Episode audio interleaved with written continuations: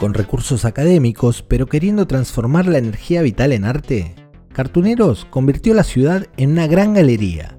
Y le preguntamos entonces, ¿cómo llegó este plan de pintar en la calle?